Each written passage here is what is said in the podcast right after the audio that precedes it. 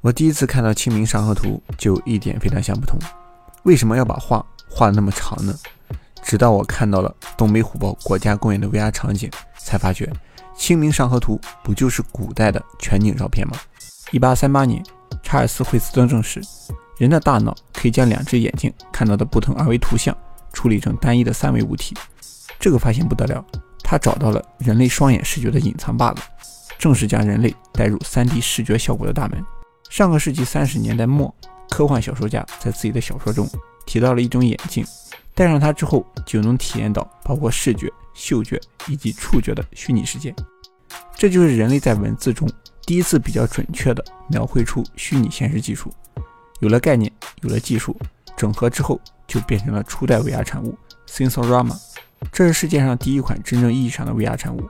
由电影摄影师莫顿·海利格研发。体验者不仅能看到 3D 影像，还能感受到 3D 立体音、震动、气味、吹风等效果，和现在的 5D 电影院区别并不是很大。不过，体验者没办法通过转头来看到更多的场景，也就是视角是固定的，还比较原始。1968年，更接近现代的 VR 眼镜问世，但是重量太大了，得使用机械臂吊在空中。这个 VR 眼镜通过超声波和机械轴，初步实现了姿态检测功能。当体验者头部转动的时候，计算机就会实时生成新的图像，这跟如今的 VR 设备在体验上基本一致。到了八十年代，贾瑞恩·拉尼尔使“虚拟现实”这个词面向大众，并把自己的 VR 设备推向市场，但是价格不菲，随便一个部件都得上万美金，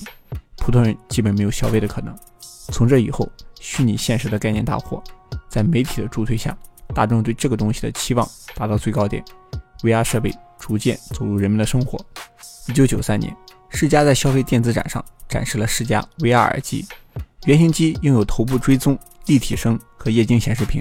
当时打算以二百美元的价格发售，但后来因为开发技术难度高，该设备永远停留在了原型机阶段。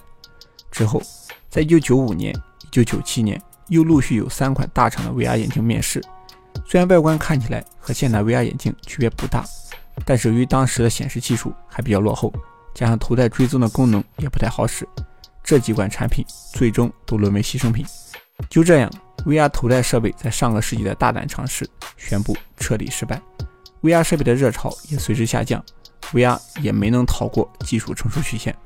二十世纪九十年代达到期望最高点，随后急转直下，等待迎来技术成熟的稳步爬升期。